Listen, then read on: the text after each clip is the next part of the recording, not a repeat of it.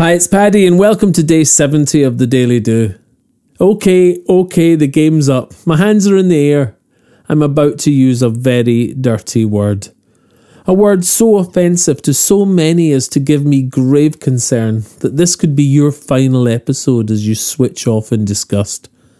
A word that can cause such revulsion and misunderstanding as to be able to split groups apart tear families asunder and leave others reeling and running in woolly woo woo hippy dippy dismay from repellent lotus locked weirdos. I've lured you in, entrapment really, under the guise of breathing, when in fact this is just the forerunner to. Goodbye, dear listener. Meditation. I know, hold on, just give me one minute to explain. Meditation, see, I said it again, gets a bum rap from almost anyone who hasn't tried it, and a glowing embrace from almost everyone that has.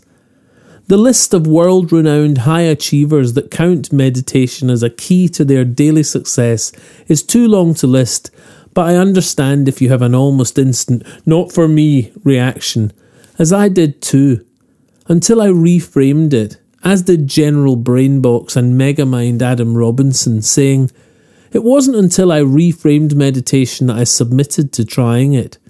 I reframed meditation as a way to relinquish control of my conscious mind so that my more powerful unconscious mind could take over and my analysis of the world would improve. Meditation is one of the most practical, powerful, productivity enhancing tools ever created. Bingo. When I saw that these weren't a further extension of my zoning out, and far more a release of my very best zoning in, I began. And I've seen huge changes from what I know to be the greater part of my mind being given the window to operate and influence. So today, when you do your eight in, eight outs, let's call it what it is short meditations on your breathing, and we can grow from this. Tomorrow, I'll go further and disarm our preconception. Reframe these breaths from mini sleeps to power packed meditation. The gateway to the superconscious brain power that you have is accessed with just breath and you.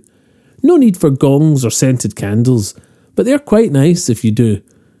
Don't be put off, it's just a word that sums up sitting still, breathing in and breathing out to unlock all you will fulfill. Please subscribe in the box below, and I'll see you tomorrow on the Daily Do.